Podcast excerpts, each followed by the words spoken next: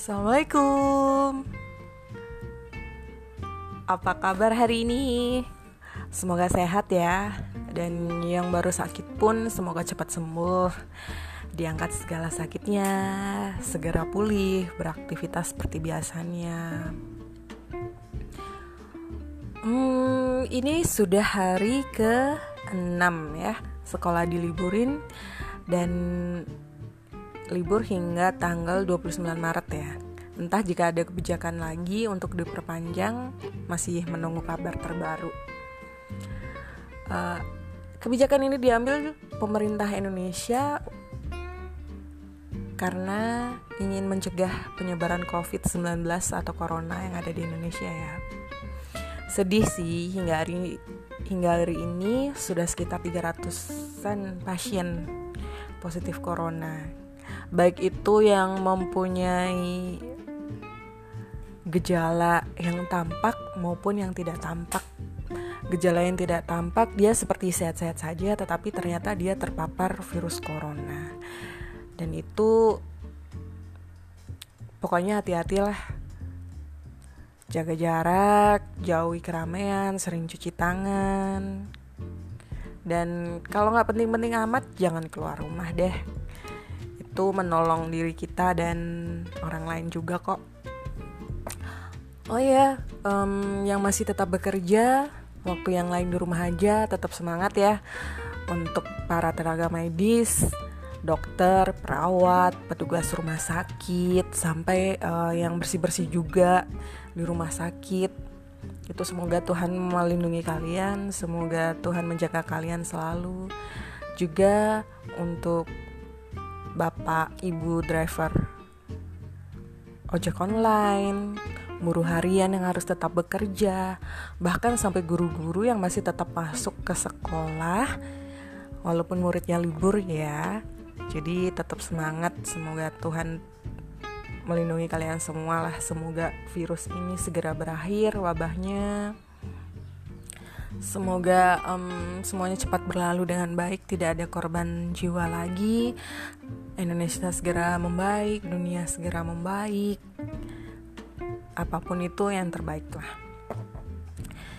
Dan semangat ya teman-teman yang sampai sekarang juga uh, masih tetap berjuang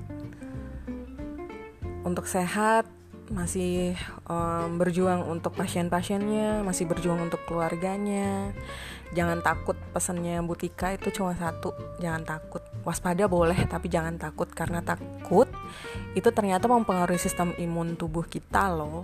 Jadi ketika kita mengalami ketakutan yang berlebihan, maka sistem imun kita akan terima itu dan uh, turun gitu. Sistem imunnya mempengaruhi juga ketika semakin banyak ketakutan yang kita rasakan maka imun tubuh kita juga akan semakin melemah. Maka waspada boleh takut jangan. Jadi tetap jaga diri jaga kebersihan hindari keramaian jaga jarak dan di rumah aja kalau bisa. Kalau nggak penting-penting amat nggak usah keluar rumah Nah, di podcast kali ini, podcast kedua saya di tanggal 21 Maret 2020. Ya, 21 ya. ya. Kali ini juga nggak jauh-jauh dari bahasan sekitar corona dan dampaknya. Dampak ke siapa? Yang pengen aku ceritain ini ada uh, tiga sih kalau nggak jauh-jauh dari kehidupan aku yaitu reaksi murid-murid reaksi anak-anak reaksi orang tua ketika liburan dan reaksi guru-guru. Itu gimana sih? Yang tahu kan?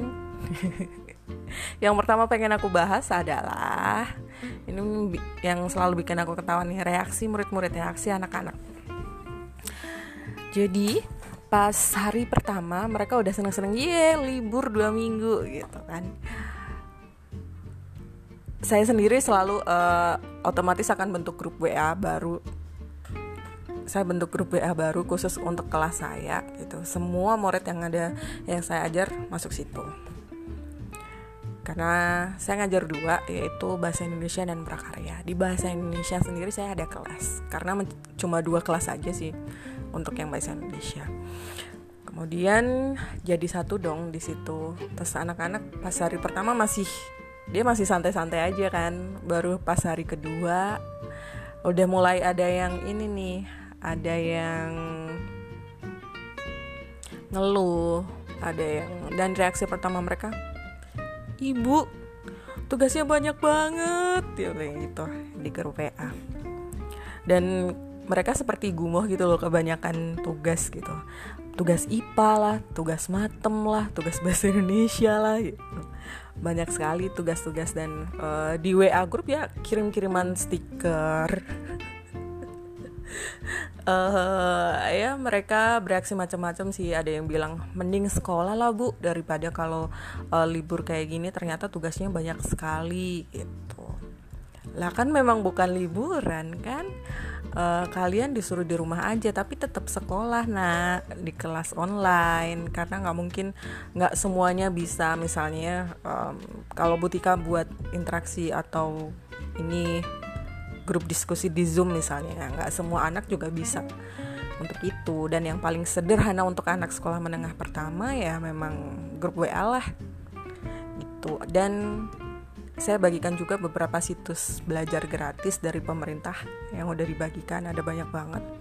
Ada sekolahmu di Kemendikbud sendiri ada apa rumah belajar ya? Terus kemudian ruang guru terus Zenit dan lain-lain lah. Ada situs beberapa situs yang sudah saya bagikan di media sosial saya Etika Pusmasari itu banyak sekali pemerintah menyediakan link-link uh, untuk kebutuhan belajar anak-anak. Selain materi, di situ ada latihan soal juga, tapi uh, tetap kembali ke kebijakan gurunya masing-masing, ya kan? Tidak uh, mungkin materinya juga harus menyesuaikan yang telah dipelajari di kelas tersebut. Gitu. Nah, dampaknya ke anak-anak ya itu tadi ternyata uh, di kelas online tuh ini ya apa? Tugasnya banyak sekali bu. Dan kita harus mantengin laptop atau mantengin HP selain ngeluh tadi tahu nggak ada cerita lucu juga? Um, gini. Bu saya kan udah serius. Kita ada yang cerita ke saya. Bu saya saya kan udah serius nih bu. Eh, ngikutin kelas online. Saya pantengin HP gitu. Buka laptop nyari bahan dan lain-lain ada yang protes dong bu gitu. Siapa nak? Dia bilang gitu. Ibu lah. Loh kamu belajar ibu protes? Maksudnya gimana ya? Aku bilang gitu kan. Terus bilang gini. Ya protes lah bu. Uh, jadi tiap pagi kan habis mandi saya tuh selalu pegang HP gitu mantengin grup kelas online buka laptop dibilangin HPan terus mainan terus ini buka laptop terus nggak ngerjain kerjain kerjaan rumah dan lain-lain. Dia lagi curhat serius sih tapi nggak boleh ketawa. Tapi udah terlanjur ketawa nggak apa-apa ya nak? Ya uh, bagi sebagian orang yang orang tua yang nggak tahu ya mungkin akan bereaksi seperti itu wajar nak. Normal. Ini buat muridku juga ya yang lagi dengerin jadi kalau kamu nggak pengen kalau kalian pengen fokus nggak pengen diganggu sama ayah sama ibu misalnya dengan pekerjaan rumah kalian harus nyapu bersih bersih dan lain-lain kalian bikin kesepakatan malamnya. Jadi bilang ke ibu ke ayah gitu bu jam dari jam 7 sampai jam 1 nanti saya itu ada kelas online bu. Jadi kalau pengen tahu uh, info tugas info materi yang diberikan oleh guru itu harus lewat HP bu. Jadi uh, misalnya si siapa Salwa misalnya. Jadi harus bilang ke orang tuanya dulu besok ada kelas. Jadi dari jam 7 sampai jam 1 gitu. jadi jangan di uh, ini dulu jangan diganggu dulu jangan disuruh-suruh dulu gitu. Baru setelahnya disuruh-suruh nggak apa-apa tuh kalau nggak inget. Eh kalau inget. Kalau inget inget nyuruh. Kalau nggak kalau nggak inget butika yang ingetin nih orang tuanya. Bu katanya disuruh gitu. Eh bukan ya aduh nggak jelas. Oke. Okay. Jadi gitu nak bikin kesepakatan ke orang tua. Bu uh, jam segini sampai jam segini saya ada kelas online Jadi tolong please jangan disuruh-suruh. Dah gitu. Bikin kesepakatan ke orang tua. Itu reaksi anak-anak sih seperti itu ya. Reaksi murid-murid saya ketika ada kelas online. Bukan murid-murid aja sih beberapa mahasiswa juga uh, statusnya juga um, ngeluh juga sih kebanyakan uh, tugas online kuota lah dan lain-lain. Waduh ya segala sesuatu dan itu akan selalu ada plus minusnya sih. Bagaimana kita bisa menerima itu dengan bijak. Itu reaksi dari anak-anak. Yang kedua pengen saya bahas adalah reaksi orang tuanya nih. Orang tua juga um, bereaksi nih ketika ada liburan selama dua minggu anaknya di rumah suruh di rumah aja nggak boleh main dan lain-lain nah ada uh, orang tua yang tipe jenisnya dia akan ngedukung selalu kegiatan anaknya selama itu positif jadi misalnya seperti ini, uh, ketika ada kelas online dia dukung. Oh ya, misalnya tadi udah buat kesepakatan dengan si anak, si orang tua mulain dong. Oh ya udah di jam segitu ibu nggak akan ganggu kamu deh.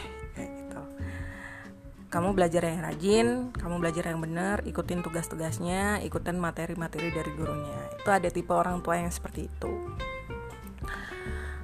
Yang kedua, ada orang jenis tipe orang tua yang um, dia nggak mau tahu maksudnya ketika anak di rumah ya harus bantuin harus bantuin kerja atau bantuin um, membereskan pekerjaan rumah dan lain-lain. Nah bapak ibu yang dengerin seperti uh, yang dengerin podcast ini atau bisa deh podcastnya dikasih ke orang tuanya. Jadi tolong beri waktu anak untuk ada waktunya kok si anak belajar ada waktunya uh, dia bertanggung jawab atas masa depannya dia dan dia juga tidak akan lupa dengan kewajibannya sebagai anak kok asal dengan kesepakatan yang baik asal dengan um, pembagian waktu yang baik di jam segini hingga jam segini berikan anak waktu kesempatan untuk dia belajar untuk masa depannya dia. Hanya pantau saja apakah dia benar-benar belajar atau pura-pura belajar saja. Itu cukup dipantau aja bu, nggak usah diomelin dari A sampai Z. Sebagai anak juga udah tugasnya numpuk, diomelin lagi, kesel kan? Ya sama. Jadi uh, untuk tipe orang tua yang seperti itu, tolong berikanlah anak waktu untuk dia berjuang demi masa depannya sendiri untuk belajar untuk dirinya sendiri dulu baru kemudian uh, kalian boleh mengajarkan sesuatu yang di luar materi pembelajaran seperti banyak hal yang nantinya akan kalian sampaikan sendiri untuk pengasuhan ke anak-anak. Itu sih. Kemudian ada lagi tipe orang tua yang uh, dia pengen quality time dengan anak-anak dan keluarganya yang ada di rumah. Jadi benar-benar dibatasin media sosialnya. Padahal itu um, sebagai guru itu sebagai sarana untuk menyampaikan materi dan komunikasi dengan anak-anak sih Bapak Ibu. Saya mengerti ketika uh, di rumah ketika di rumah dan sangat jarang sekali keadaan ini terjadi gitu kan orang tua di rumah, anak-anak di rumah. Kenapa nggak dimanfaatkan untuk quality time? Nah, ini yang sebenarnya juga uh, guru-guru juga harus paham, di mana uh, ketika memberikan tugas juga harus melibatkan orang tua, kolaborasi dengan orang tua. Entah ketika uh, misalnya teks prosedur misalnya pada materi teks prosedur membuat sesuatu gitu membuat sesuatu. Nah tinggal amatin deh uh, kalau saya sendiri nyuruh siswa saya untuk uh, ngamatin dan membantu orang tuanya ketika melakukan sesuatu misalnya yang perempuan nih ibunya lagi masak nasi goreng uh, saya menyuruh saya menugaskan mereka untuk mengamatin bagaimana sih proses pembuatan nasi goreng? Tentu mereka dilibatkan di sana. untuk mengiris baksonya, mengiris cabenya dan lain-lain. Ada keterlibatan orang tua dan anak di sana. Jadi tugasnya bukan melulu tentang materi dan harus dikerjakan dengan dia sendiri, tapi ada keterlibatan dengan orang tua juga. Nah, seperti itu Bapak Ibu. Jadi dipantau juga anak-anaknya ngerjain tugas apa, Dek? Tugasnya ngapain? Kalau ibu sanggup atau bapak ibu sanggup untuk membantu, silakan berkolaborasi itu jauh lebih baik. Itu yang uh, kita harapin sih sebagai guru. Jadi bukan hanya anak dibiarin aja tugas ngerjain selesai, no, tanpa ada um, apa namanya? tanpa ada interaksi antara orang tua dengan anak gitu ya bapak ibu tetap kok bisa ada interaksi dengan anak. Tolong jadi tolong uh, berikan waktu ke anak-anak untuk dia meraih masa depannya kesempatan mereka untuk belajar. Tadi buat kesepakatan um, interaksi juga bisa dibangun ketika mereka mengerjakan tugas, apa yang bisa dibantu, apa yang bisa saya lakukan agar anak saya semangat belajarnya seperti itu. Saling membangun, saling menyemangatin, saling tolong menolong. Itu sih, itu yang kita harapin dari guru. Jadi ada interaksi dari orang tua ke muridnya. Itu sangat senang sekali kalau saya. Nah, yang ketiga nih reaksi guru-guru ngadepin ada libur 2 minggu 14 hari. Reaksi guru agak lega karena biasanya dalam satu hari dari jam 7 sampai jam sekitar jam 1, jam 12, jam 2 lah ngajar atau kalau yang SMA sampai sore full day ngadepin anak ngomong terus harusnya nggak ngomong sih bu. Keterlibatan dua belah pihak. Bukan materi bukan hanya dari guru saja dari mana aja. Dan reaksi guru-guru adalah ya tadi agak plong karena um, udah nggak ada kelas. Tapi ternyata tidak sesantai itu jadi ketika anak-anak juga sedang bekerja keras untuk menyelesaikan tugasnya para guru-guru juga sedang bekerja keras untuk koreksi pekerjaan mereka melalui tadi media online tadi. Sudah betul tidak kalau um, apa sudah tepat atau tidak yang dia kerjakan sudah dikirim belum atau ada link-link yang bisa dibagikan sehingga bisa dicek lewat email siapa yang sudah ngirim siapa yang belum.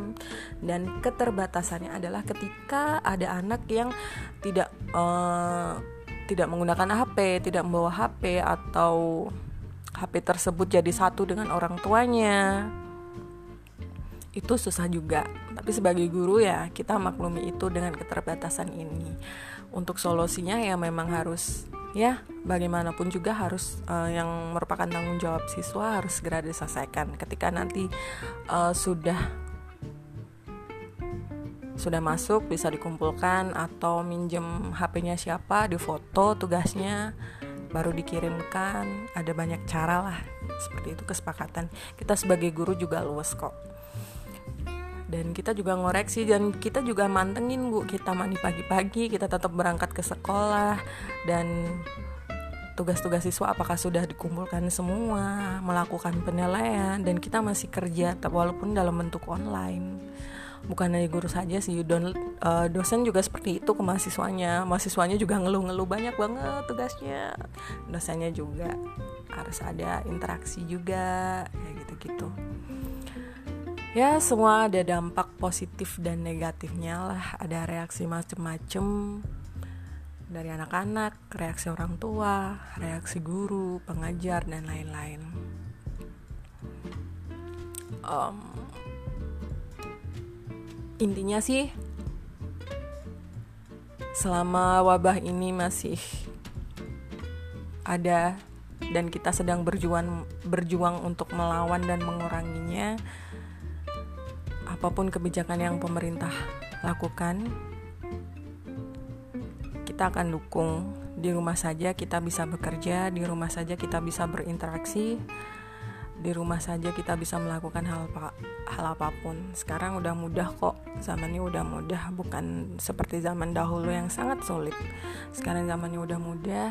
Tentu ada dampak positifnya, ada dampak negatifnya. Bagaimana kita bisa membijaksanai saja keadaan ini dengan baik. Tetap menjaga diri, tetap jaga kesehatan jaga kebersihan, sering cuci tangan, pakai masker, jaga jarak, hindari kerumunan orang-orang.